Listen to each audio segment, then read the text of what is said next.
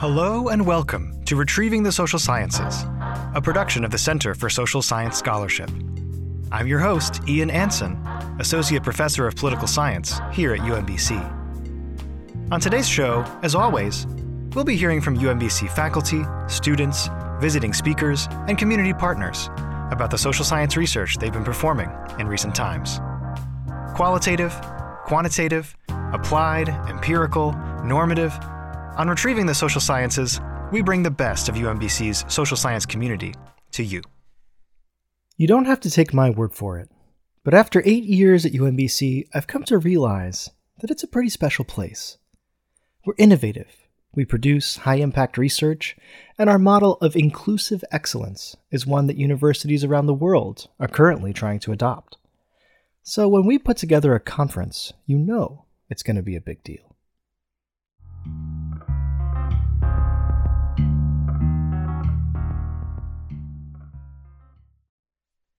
That's exactly what happened in May at UMBC when the Africana Studies Department hosted its biennial international conference. This year's theme was African Women, Civil Wars, and Peacebuilding, and it brought together scholars and visiting political dignitaries from a variety of countries and institutions of higher learning around the world. The conference was a big success, thanks in large part to the work of Dr. Gloria Chuku, professor and chair of UMBC's Africana Studies Department. Dr. Chuku is the author of several notable books on African history and culture and gender studies, among other subjects, and serves on the governing bodies of the UMBC Language, Literacy, and Culture PhD program, the Gender, Women's, and Sexuality Studies Department, and the Global Studies program. Dr. Chuku's expertise in these fields allowed her to facilitate a conference that dealt with a variety of critical topics. The conference benefited from presentations by several notable scholars and students of African politics and culture, as well as a celebration of African food, music, and culture that I was very sad to miss. But I was able to make it to a small part of this two day conference, just in time to hear Dr. Chuku's opening remarks and to hear one of the two keynote addresses.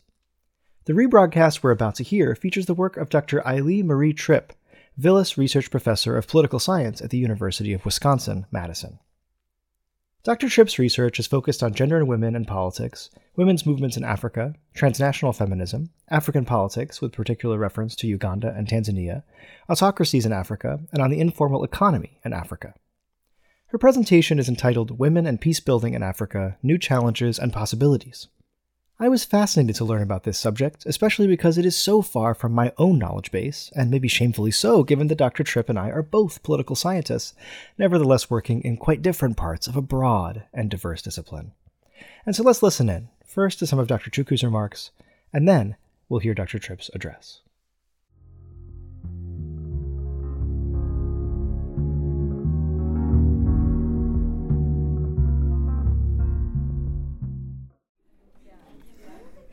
I am here on May 17th, 2023, to listen to some really incredible presentations but Dr. Gloria Chuku, who is the chair of our Africana Studies program, um, is leading this event, and it promises to be a really incredible opportunity to learn from a variety of different researchers, stakeholders, and UMBC students as well uh, about this really important topic. And um, so, this is billed as an international conference highlighting the complex and diverse experiences of African women in pre war, wartime, and post war societies.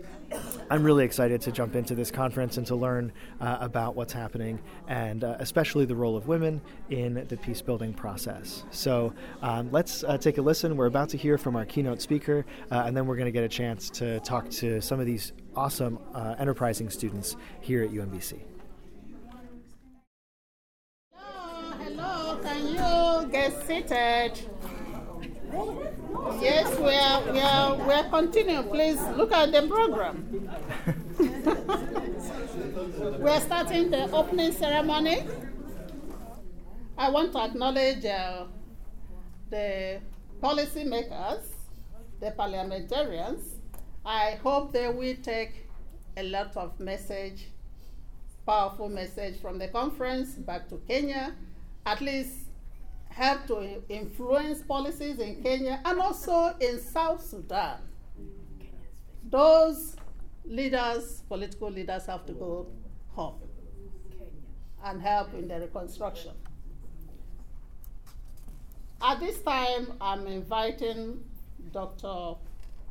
Carl Stein uh, to give his uh, opening remarks and declare this conference open. We've been acting unofficially.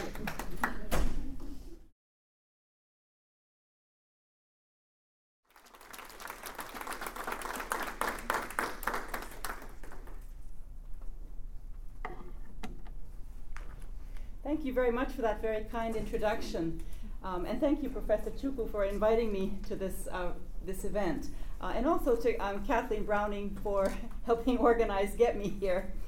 Um, so, um, women in Africa have influenced domestic and global policies and practices around peace building in important ways.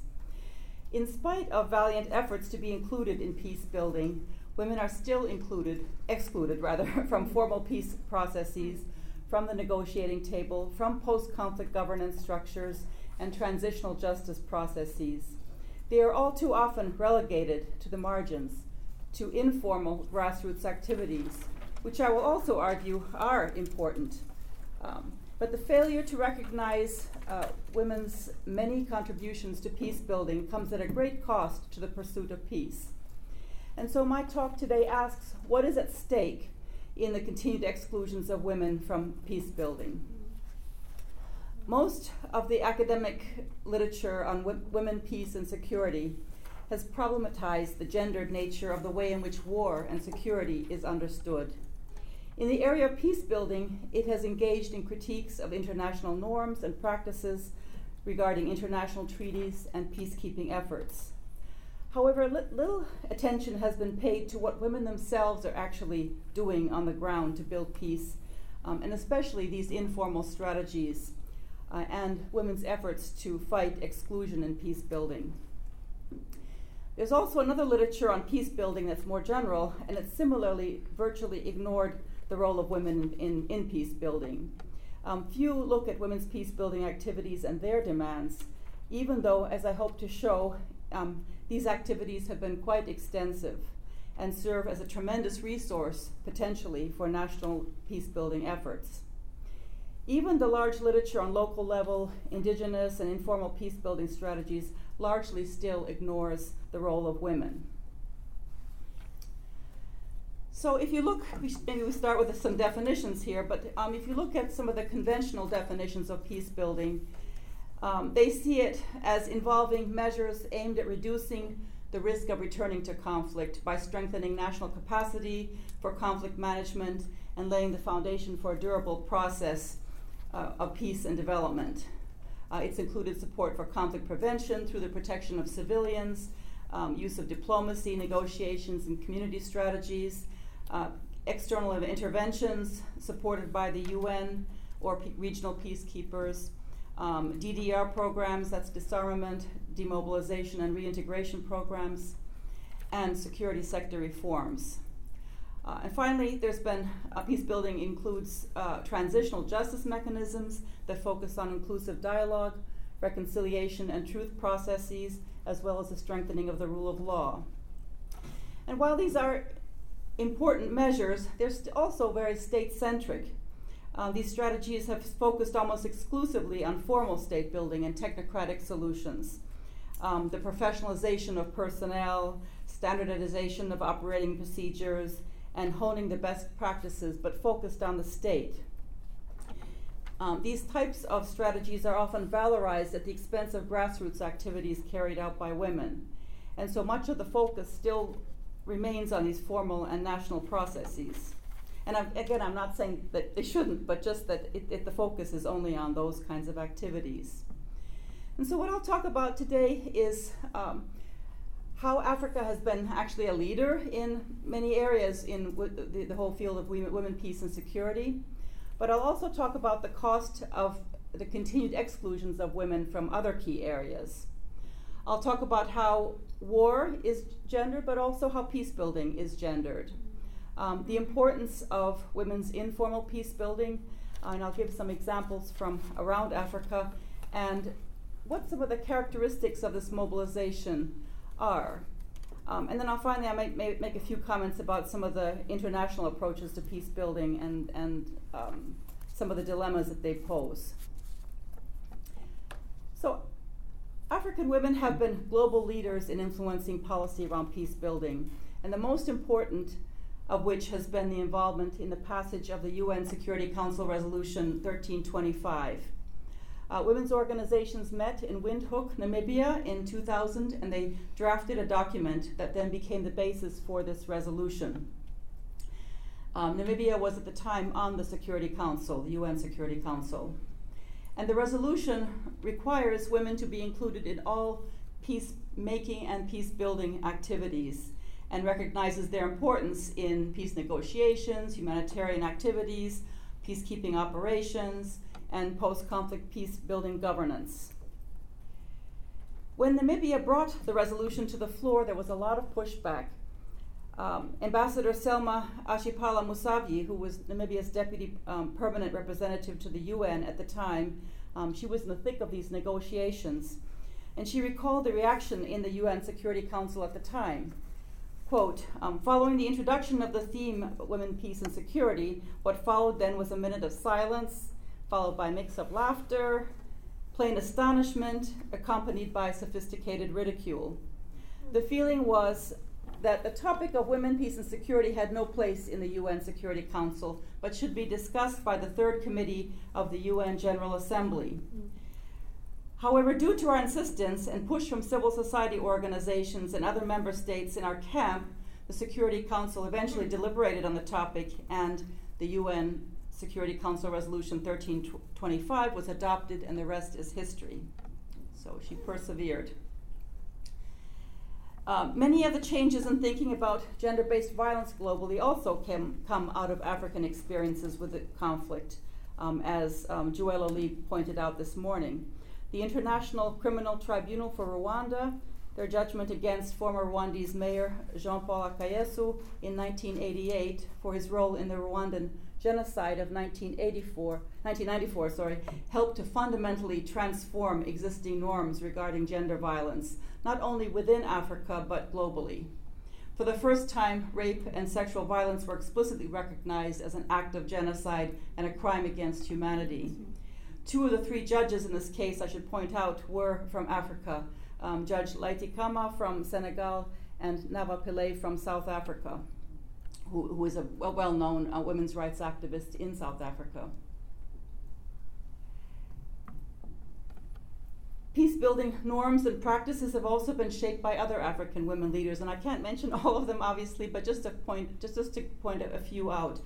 Um, uh, Phumzile Mlambo the, the, former executive director of UN Women from 2013 to 21, um, under her leadership of UN Women, um, they worked to increase women's participation in peacekeeping operations. Pramila Patten is a Mauritian British barrister women's rights activist and UN official who currently serves as the UN Special Representative on Sexual Violence and Conflict. Zainab Bangura has been relentless in her advocacy for around conflict resolution and reconciliation and human rights in the UN system. And she was most recently um, also special representative of the Secretary General on Sexual Violence in Conflict um, and had begun her career uh, most famously in the UN mission in Liberia, where she was in charge of the um, management of the largest civilian component of the mission. I'm sure many, most of you know um, Leymah Gbowee and uh, pre- former President Ellen Johnson Sirleaf of Liberia. Um, Gbowee was the Liberian peace activist that was who was responsible for leading a women's nonviolent peace movement um, the Women of Liberia Mass Action for Peace that helped bring an end to the Second Liberian Civil War in 2003. And she and Ellen Johnson Sirleaf mobilized women to bring about peace in Liberia. And uh, after that, Ellen Johnson Sirleaf was elected the first was the first elected woman president in Africa and served from 2006 to 2018. Um, Sirleaf and Tawakkol Karman from Yemen were awarded the 2011 Nobel Peace Prize for their nonviolent struggle for the safety of women and women's rights to participate in peace building work. And like I said, I can go on, but just to give you a sense of, you know, there's, there's all these, there are all these prominent women who have played these major roles in the, on the global scene. Uh, in terms of, you know, now we're 23 years at, away from the passage of UN Security Council Resolution 1325 And there's widespread recognition that although some gains have been made, there's still a long way to go to fully implement this resolution. Um, this has been this has particular bearing in Africa because some of the deadliest conflicts can be found on the continent in the Sahel, in Ethiopia, South Sudan, Somalia, and northern Nigeria. Nevertheless, as a result of um, 1325, Africa is a leader when it comes to women's rights provisions when, in peace agreements. Um, references to women's rights tripled um, after the year 2000, after the resolution was passed, um, it, up to 34%, and it more than doubled in all comprehensive peace agreements, up to 78%. Uh, and this then helped set the stage for later incorporation of women's rights in constitutions and legislation, as well as women's presence in key um, governmental, legislative, and transitional institutions. Uh, women's rights uh, have been included in more peace agreements in Africa than anywhere else in the world, proportionately. So there are 30% in Africa compared to 16% in the rest of the world.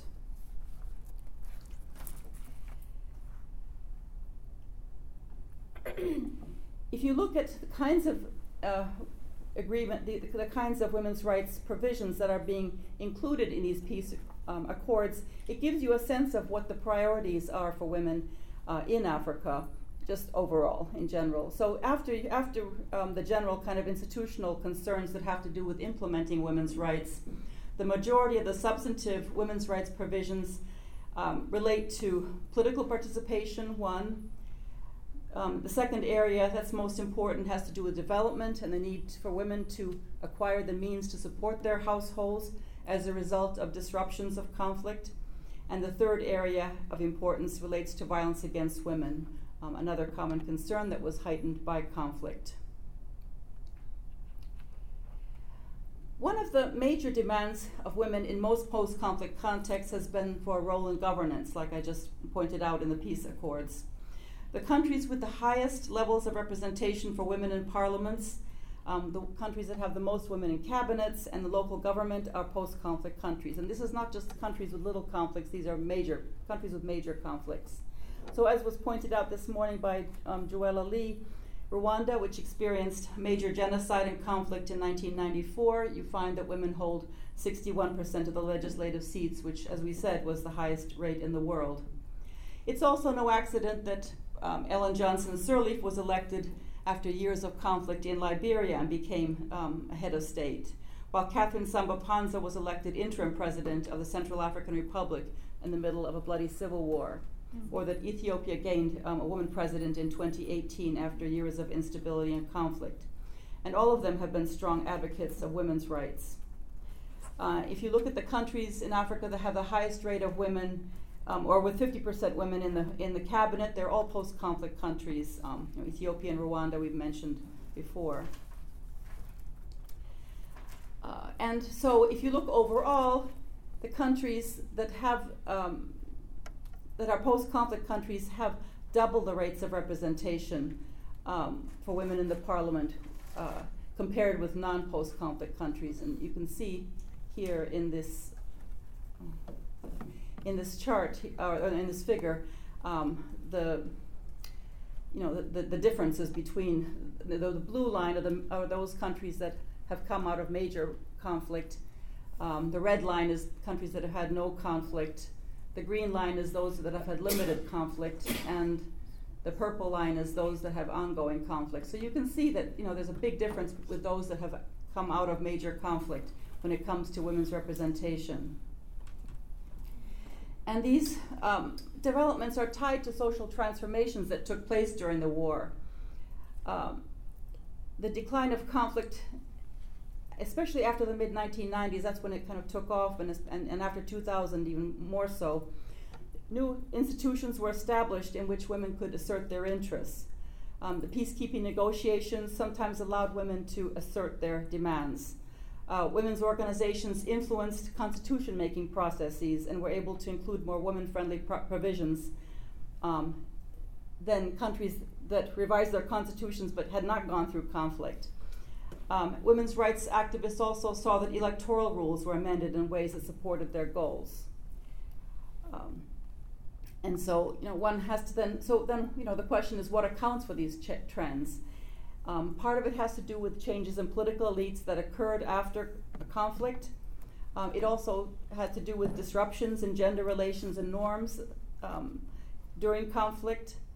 Um, also, women's movements and women's organizations took advantage of changing opportunity mm-hmm. structures during conflict. So they, they were able to take advantage of the peace uh, agreements or constitutions or electoral reforms. And then in the background, you have changes in international norms. So the UN became much more active in these issues, and the UN, you also you saw much more of a presence of UN UNIFEM initially, and then UN Women that inserted themselves into these processes uh, and, and influenced some of the, the, the changes that took place, both at the governmental level, but also, you know, women's movements. Let me just grab some water here. There are still many challenges. Um, so, in terms of um, women, women's representation in peace, peace negotiations, the numbers are still very low, even after 1325. And in fact, there's been very, very little change in women's engagement in this area. Women still make up only 14% of the negotiators, 6% of the mediators, 6% of the signatories in major peace processes. Um, only three women have served as chief me- mediators in international at the international level. Um, and when women are brought in onto delegations, it's often as a result of advocacy on the part of UN women. Sometimes women play a role behind the scenes, um, as Betty Bigombe did both during and um, before the Juba peace talks in 2006 um, with, the, with the Lord's Resistance Army in, in, northern Uganda. But she did so at her own expense. Mm. So women don't have significant formal roles in peace talks. Um, they've also had difficulty getting consultative access to negotiations, which would give them some kind of formal mechanism to influence the proceedings. When it comes to um, military personnel on the ground, women make up only 5% of them and 11% of the, mil- of the police personnel. And I think that the point here is that not, things just haven't changed a whole lot in these areas. Yet, we know from research that um, if you include civil society actors and women's organizations, um, the risk of peace failing is reduced by 64%, and this is regardless of if it's a democracy or a hybrid regime or authoritarian regime. This, um, it, it, it's the, the, the end result is quite dramatic. And uh, another, this was, so this is from a study by Desirée Nilsson. Um, another study by Krause, Krause, and Bränfors found that peace agreements that had women who were signatories were much more likely to have um, durable peace and a higher rate of implementation of the peace agreement. Uh, so, you know, it makes a difference if women are at the table. Um, so now I'll turn a little bit to the literature on, on peace building. Um, there's been considerable work on the gendering of war, um, but not so much on the gendering of peace building. Um, building on the work of Judith Butler, Laura Shepherd argues that changing dynamic understandings of gender are reproduced and reified and reconstituted through violence and insecurity. Um, gender is a power relationship, and therefore it's implicated in violence, which is gendered. Um, gender is a way of ordering society, and so violence itself recreates gender relations in a dynamic way. Um, gender myths help maintain that hierarchy in ordering society. Culture and history also influence how gender is performed and reproduced and constituted through violence over time. Feminist security scholars have looked at the relationship between masculinity and war, and they point out that men are often regarded as fighters, um, and when they are seen as peacemakers, it's often as protectors of the vulnerable women. Um, and this is amply uh, ev- evident in UN documents, studies of UN documents. However, in many contexts, women also are fighters. Um, in Sierra Leone and, and, Liberia, I mean, the numbers vary, but they're up to perhaps 20% of the fighters were women. And yet, in these same conflicts, um, and women were peacemakers also, but, um, but they were not just pe- peacemakers, there were also women who were fighters. The, by the same token, men were also peacemakers, um, they were also victims. So, um, uh, you know, these, some of these kind of um, tropes that we have about about war and who pl- does what during war are not necess- don't necessarily bear out when you look at the, the facts on the ground. But just as war is gendered, peace building is also gendered, and peace building also recreates gender in its own ways, and it also reflects a certain set of power relations um, that's also shaped by by intersectionality, by class, by ethnicity, race, and other differences. Um, and as in conflict, women and men are constrained by socialization and social expectations of their roles in peace building. Uh, women are marginalized from certain aspects of peace building when the formal avenues are closed to them, and then they are forced into pursuing primarily informal means. But then there are also times when women can play a larger public role than men because they are less likely to be targeted. Um, and this then also was, is shaped by gendered perceptions that women are less dangerous. Um, also, in, in, when I think back to, I did some research in Liberia right after the war there, and um, many of the men told me that they had to go into hiding and stay in their homes um, during the war because they would otherwise be targeted by militia who would then capture them to fight. Um, or they would, you know, be, or be, they would be suspected for, as, as being the enemy and would be killed. And so they had to stay in the homes, but it was the women that could go out and demonstrate and participate in the, in the peace marches. So, essentialist understandings of gender often shape what types of peace building activities are open to men and women. And this then, um, so for example, we see a preponderance of men, males in peacekeeping forces and peace talks, women relegated to the informal peace building activities and to the margins of peace building. Males are seen as, quote, protectors of vulnerable women, end quote. Um, and then the con- there are consequences to these. For example, uh, males and females are treated differently in post conflict disarmament, dis- demobilization, and reintegration processes. So, in the Liberian, going back to the Liberian context again, not fully accounting for women fighters meant that disar- the DDR, the disarmament, demobilization, and reintegration programs didn't always adequately respond to the needs of women fighters after the war, um, especially those that were involved in cooking or carrying um, things. They were not involved in combat roles always, but they were nevertheless involved with the militia, and yet they didn't get the same um, packages and support after the war that the other that the fighters did. Um, so, um, so these are just you know some of the some of the concerns that um, one has, that, that one finds. Um, another critique that's out there that comes from the feminist security literature is that there's a kind of an essentialist link that's drawn between women and peace or peace building. Um, that somehow women are naturally have some natural affinity to peacemaking, um, and I think that one maybe wants to move away from some of these kind of simplistic assumptions that, that these innate qualities are are the key to peace. Um, sometimes politicians will play on them, but and but um, and the critique of these tropes is not new. Um, but the persistence of these frames continues to capture the popular ma- imagination, and you see this again in the in documents in the, the UN and so on. Um, and they don't fully account for women's roles in promoting um, and participating in war, or the men's roles in promoting peace. Uh, and uh,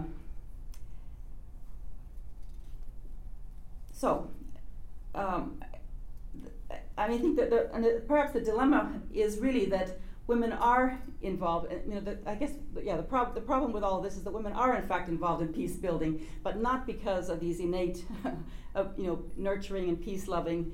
Um, uh, capacities, but more because of divisions of labor in the household and socialization that put them in charge of care work. And this then gives them a different sensibility about what needs to be done um, and helps women find common ground. So it's not this kind of essentialist understanding of women's um, nature that um, leads to women's involvement in peace building, but rather um, the fact that the division of labor in the household pushes them into certain kinds of activities and, and realizations and concerns. So, to get to some of the examples um, that I might just hi- highlight, I can't get into all of them, but just to, to, to, give you a sense of, of what's going on in terms of these informal strategies that women are involved in. From Uganda to Liberia and Somalia, women activists have pressed for a role um, for women representatives in peace uh, talks, in constitution making processes, and newly constituted political arrangements. Um, because it's in the news, we, we, talk, we can talk about what's happening in Sudan. Um, women have, were in the forefront, have been in the forefront of the revolution that overthrew Sudan's dictator Omar al Bashir in 2019. Um, they did make some small gains in getting involved in the transition government, but the marginalization of women during the negotiations between the Transitional Military Council and the revolutionary forces was a real problem. And until the military coup that reclaimed power in 2021 by those in the military, um, they, throughout those negotiations, they sidelined uh, women's participation. Uh, the internationally facilitated negotiations remained more or less exclusively between armed groups, and women, um, internally displaced persons, mm-hmm. civil society um, were not part of, and those people who were not part of the armed rebel movement were almost entirely excluded. Uh, these negotiations were so focused on getting concessions and splitting power between armed groups to reach a signed peace agreement that, despite paying lip service to the need for inclusivity and sustainable peace, the international actors um, lost sight of this longer term goal. Also, within Sudan, I mean, the non Islamist political parties and unions justified the exclusion of women by referring to Sudan's conservative culture, um, as well as women's lack of political experience, and silly arguments about women's so called emotional biological nature. Again, you know, the essentialist arguments. Uh, so women were pushed to the sidelines um, while the generals who are now fighting between themselves in a civil war asserted themselves. Mon- men with guns dominated the transition process, and a military coup resulted counter coup, counter revolution. Um, but women have continued to mobilize online, offline, and initiating their own campaigns. Um, there have been a whole group of young feminists who have emerged in, in this process um, and in, under in groups like the Noon Movement, um, Feminist Gathering in, uh, in um, Feminist Forum in Kassala, and so on. Many groups that are raising awareness around sexual violence and offering support to victims. Um, but this, this, this lack of inclusion of civil society and, and women you know, led commentators like this um, former official in the Transitional Civilian Administration to point out um, that diplomats were actually fostering a political process that increased the polarization and lust for power between armed factions to the extent that it exploded. You cannot bring democracy by exclusion. We saw this too many times in Africa. It's about including, including demands um, of the normal people in the streets. The same point has been made by, like we, we heard from Momoka Maki, but it's been same point has been made by um, activists like Filsan Abdi, um, who was former Minister of Women and Children and Youth um, in Ethiopia, um, who now heads the Horn Peace Institute, highlighting the problem of excluding women. Um, and she's argued that this, the Tigray War, which is the world's most hidden conflict, receiving very little international attention. Um, the number of civilian deaths has been estimated at 600,000, which exceeds the Ukraine war in lethality. Millions have been forced to flee their homes, and more than half of them women and children. Uh, she herself was involved earlier, she's from the Somali community. She was involved in um, some earlier peace building activities between the Oromo and Somali communities in 2018 when there were clashes between these communities. And the one lesson she, she drew from that was that the fact that women were involved in those talks and, um, really led to um, was, was a striking example of women's potential and the capacity of women to um, play a really positive role in negotiations. And so she's saying that women have to be part, don't, you know, do what Sudan did. Women have to be part of the, the negotiations that are going on in, in Tigray. So, what have women done? Women's organizations um, have been involved in a wide variety of strategies um, to influence talks, to advance a women's rights agenda in peace negotiations, sometimes with mixed results. Um, they've sought observer status for women um, when they fail to become negotiators. Um, but of course, if you're not, if you're just an observer role, it means you have limited influence. They've involved in um, parallel peace conferences, rallies, um, other events to draw attention to women's de- demands um, during peace processes. They've worked behind the scenes through informal initiatives and sought to influence negotiations from the outside. We saw this in the in the Accra negotiations in 2003 for, for around Liberia and the ways in which the women refugees that were on the outside of the talks were influencing and and um, collaborating with some of the women who were inside the talks. Um, there have been informal and localized strategies involving rallies and boycotts, promoting small arms confiscation, um, conducting reconciliation ceremonies, negotiating with small groups of rebels um, to disarm, negotiating with rebels to release abducted children and soldiers, which we saw in, in the case of Somalia, Uganda, northern Nigeria, and elsewhere. Uh, we've seen um, activists, women activists pressing to hold peace talks and, and, a rapid conclusion to peace talks when they were um, lagging, as in, as in the Liberian case in 2003. Sometimes they demanded the holding of elections. Sometimes they've, in the Mozambican case, earlier in 1994, they, they pushed to keep the militia from being involved in the election process. Um, sometimes they've asked for the delay of elections until soldiers were fully demobilized. So, you know, it depends on the context. Um, but anyway, the, the point is that women have been, you know, very, very active in, in a wide range of activities um, the, at the informal level. In South Sudan, um, you have groups like um, the South Sudan Women's Coalition, a group of 50 organizations that have been pushing um, to bridge many of the, the, differences within the country. And uh, one of the interesting things about some of this mobilization is that they often take um, bridging of these differences as the starting point rather than at the, as an end point, which is often the goal of, of many peace negotiations. But for women, often it's the starting point because they have built these bridges across um, their differences. Uh, in there are, there, are, there are still ongoing conflicts between um, agriculturalists and pastoralists over grazing land um, in South Sudan. Um, and they've been going on for a long time. But um, as a result, women activists organized, for example, a Bor Reconciliation and Healing Dialogue in 2014, which was the first peace conference since 2013, supported by um, local churches and UNDP and UN Mission in South Sudan. Um, in Bor Town, the Jonglei Women's Association org- organized a women's friendly space for women across ethnic lines to organize activities, talk about their concerns regarding peace, conflict, economic opportunity, and ways to po- peacefully coexist. Um, they focused, they, they came across these different religious, ethnic, political identities to focus on common gender based demands.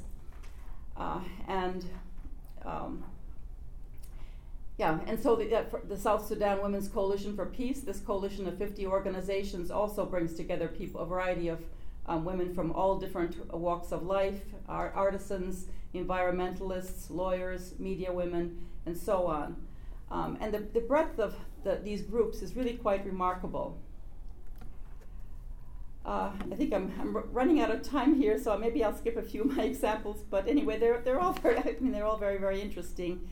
Um, again, in Mali, another, uh, another um, organization of 76 women's organizations from different ethnic groups and communities established this um, Casa de la Paix to help women talk about, you know, come together, talk about peace and social cohesion and their common demands around local ceasefire, demands around women's representation in government, and uh, and so it, it, resulted actually in a lot of in, in, a number of women being elected to local councils.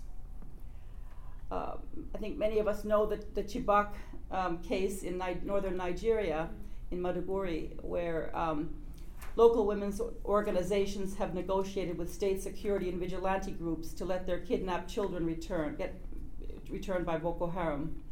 Um, they pr- provided information about the activities of Boko Haram in collaboration with state security and vigilante groups. Um, they've made efforts to bring repenting Boko Haram representatives and the government together to the negotiating table.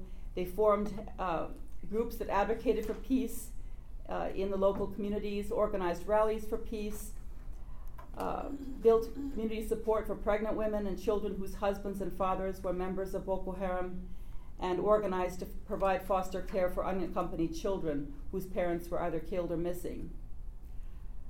Uh, so, you know, again, and I think the remarkable feature about these, um, especially these Boko Haram activities, was that they, in many cases, there were coalitions, for example, in Borno, that brought Christian and women, Christian and Muslim women together, um, and uh, many, many networks of market women's associations, civil society organizations that um, carried out this kind of interfaith activity. Um, Women in Faith Peace Building Network uh, was another mo- movement of over 10,000 Christian and Muslim women that was started in 2011 um, that organized, again, marches and protests and so on um, to um, deal with the, the, the, the, the abductions and the situation with Boko Haram in, in northern Nigeria. To be sure, there are tensions between in, in this mobilization but it's really been an enduring feature of, um, of mobilization, and we've seen this in so many contexts. Um, I can't get into the Liberia example, but again, that was another case where you saw um, a bridging of um, ethnic and, and religious differences that really resulted in, the, in these coalitions that brought an end to the war there. Perhaps it's because the category of women um, intersects with um, with almost all other differences, that it, it's perhaps that's why it's easier to, for women to build these kinds of alliances across varied identities. Uh, women, women represent um, different groups and different interests from you know, single headed households, IDP, internally displaced people, disabled women, and so on. And this wide variety of interests and concerns are brought together, brought together, um, brought to bear. Um, uh, and uh, in, in these strategies. Uh, women share common gendered experiences during conflict that have to do with sexual violence, displacement from land, the difficulty in being represented in peace negotiations, um, gaining political representation after conflict. You know, all of these then result in common grievances, regardless of what ethnicity you are, regardless of your class, regardless of your um, you know religion. I mean, th- these these common grievances cut across um, cut across all of society and then have helped build um, alliances across major social, divisions.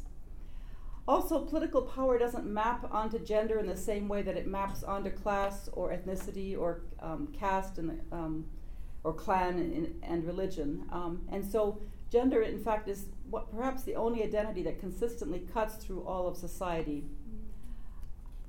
I mean, I may be wrong about that, but that's that's my understanding of why. Because I keep asking, you know, why is it that it's women that are able to build these bridges and so consistently from pretty much every case that I've looked at, I see these kinds of alliances. I mean, they're not unproblematic, but they're there. And so my question is, you know, why is it that women can do this? And and I think it has to do with the the nature of the, the gender identity that allows for that. Um, if you look, for example, at um, the just the, the constitutions that came out of these post-conflict countries, you can see that overall there are far more provisions that have to do with um, that were adopted around women's rights in post-conflict countries than countries that hadn't come out of major conflict. And again, this provides some clue as to you know what are the issues that are uniting women. Um, and again, you see the, the importance of um, you know, there's not that much difference when it comes to just general equality clauses or anti-discrimination clauses, but when it comes to representation, there's three times more um, provisions for quotas or some kind of representation in parliament in these um, post-conflict countries. When it comes to um, violence against women, you can see the difference there. When it comes to land, which becomes you know a source of insecurity, again you see that the, a, a big difference between the the post-conflict and the non-post-conflict countries. So this is the common cause that I'm talking about that, that women are able to forge um, in these um, po- uh, conflict, post-conflict countries. The other um, kind of feature that one sees is that um, women are also building bridges around what we might call quotidian concerns, in other words, daily concerns. Um, and again, part of this has to do with the division of labor and the way that women are socialized. It often leaves women with the responsibility of caring for the children and the sick and the elderly. I mean, they just don't have any choice. And in war, they, they have to deal with it somehow. And so, and they have the responsibility to maintain that household economy and get water to the family, and get water to the kids and to the elderly and the sick. They have to maintain security. They have to find firewood and, and other necessities. And so they're very focused on these, these very you know, basic concerns. Um, and again, this brings them together, and this brings them together across differences. And I can point to many examples of how women have collaborated across differences um, in order to meet these daily needs. Um, so, um, I'm going to just, um, because we're getting running out of time here, so I'm just going to um, jump perhaps to the end. No, no, no, no. Oh, Take we're your not- time oh. because the caterer is on her. Oh, okay. her well, in that case, let me tell you. no. Um, well, okay. Well, I mean, you know, there there have been a lot of. I don't I don't want to go into great detail on this, but just to to point out that there have been. You know, we've we've jumped from different strategy to strategy um, internationally. Um, in the U.S., for example, you know, we've gone from stabilization and counterterrorism strategies to preventing and countering violent extremism, and now you know UN and U.S. Bi- the Biden administration is focusing more on these kind of humanitarian concerns. They've moved away a little bit from the they're, shifting gradually from the counterterrorism to, to that, that Trump advocated to now more humanitarian and less focus on military solutions. And you can see that in the recent um, UN you know, areas of peacekeeping that they want to focus on. Um, and they're, um, you know, clearly number two, women, peace, and security. They've moved, they've bumped that up. Um, and peace building and sustainable peace, number six there. So, and then when you look at when you go back and, and look more carefully what they're saying, they want to talk. They're talking about the role of civil society, inclusion, local population, get them into peacekeeping, and so on. So this, there's you know a shift in emphasis, and you know less in, less interest in drones and that kind of thing, and more on you know how to get buy-in from the local communities. But the problem still for me is that you know where are the women in all of this? Even even at even the UN where they put women, peace, and security, they're still talking about it primarily at the national level, and only I mean, which is again, I'm not saying you shouldn't do that, but just that it can't only be that. It has to also be at the community level, and so somehow bringing women into the focus um, has to be part of the discussion. You know, women and women at the table at all levels, national, local. Um, if, if this new if this strategy on inclusion is going to work, that women have to be brought to the table, and um, and and those people who are actually building peace, not the ones who want to talk about peace, but the ones who are doing it, they have to be consulted. Um, and so, you know, we were t- 23 years out of the UN Security Council Resolution 1325 being adopted, and this resolution underscored the importance of the role of women in the prevention and resolution of conflicts and called for their equal participation in peace building. But the progress has been underwhelming since that time. And so, just as conflict is gendered, so is peace building. Uh, women still are uh, excluded from formal processes, they're pushed to the sidelines, relegated to informal local level strategies. Um, not only are they grossly underrepresented as peacekeepers in peace negotiations and other aspects of peace building, but the peace building activities they engage in are often ignored. So when they do get involved, you know, they're, they, they, they are not taken seriously. Um, and so women's peace building initiatives, both formal and informal, national and local, need to be accounted for and incorporated into a broadened definition of peace building. Um, their inclusion is important because it's a step towards gender equality. Um, including women's organizations and activists help, helps ensure a more lasting peace and helps break the cycle of violence. Women are coming together across class, ethnic, religious, and political differences to build coalitions around common grievance that have to do with violence and sexual violence, access to land, and political power. They have um, insisted that the conditions that have given rise to conflict must be directly ad- addressed, such as um, corruption and impunity, as we heard this morning in the cases of South Sudan and in Ethiopia. Um, women activists can make d- these demands um, as they have much less at stake than male leaders in preserving the status quo. They have little to lose. And far from seeing themselves only as victims, local women activists often come together around these daily concerns. that have to do with accessing food, water, and shelter. Who better to have at the table than those who know the local dynamics? Who better to bring to formal reconciliation processes than those who already have succeeded in building bridges and know how to do it? Thank you.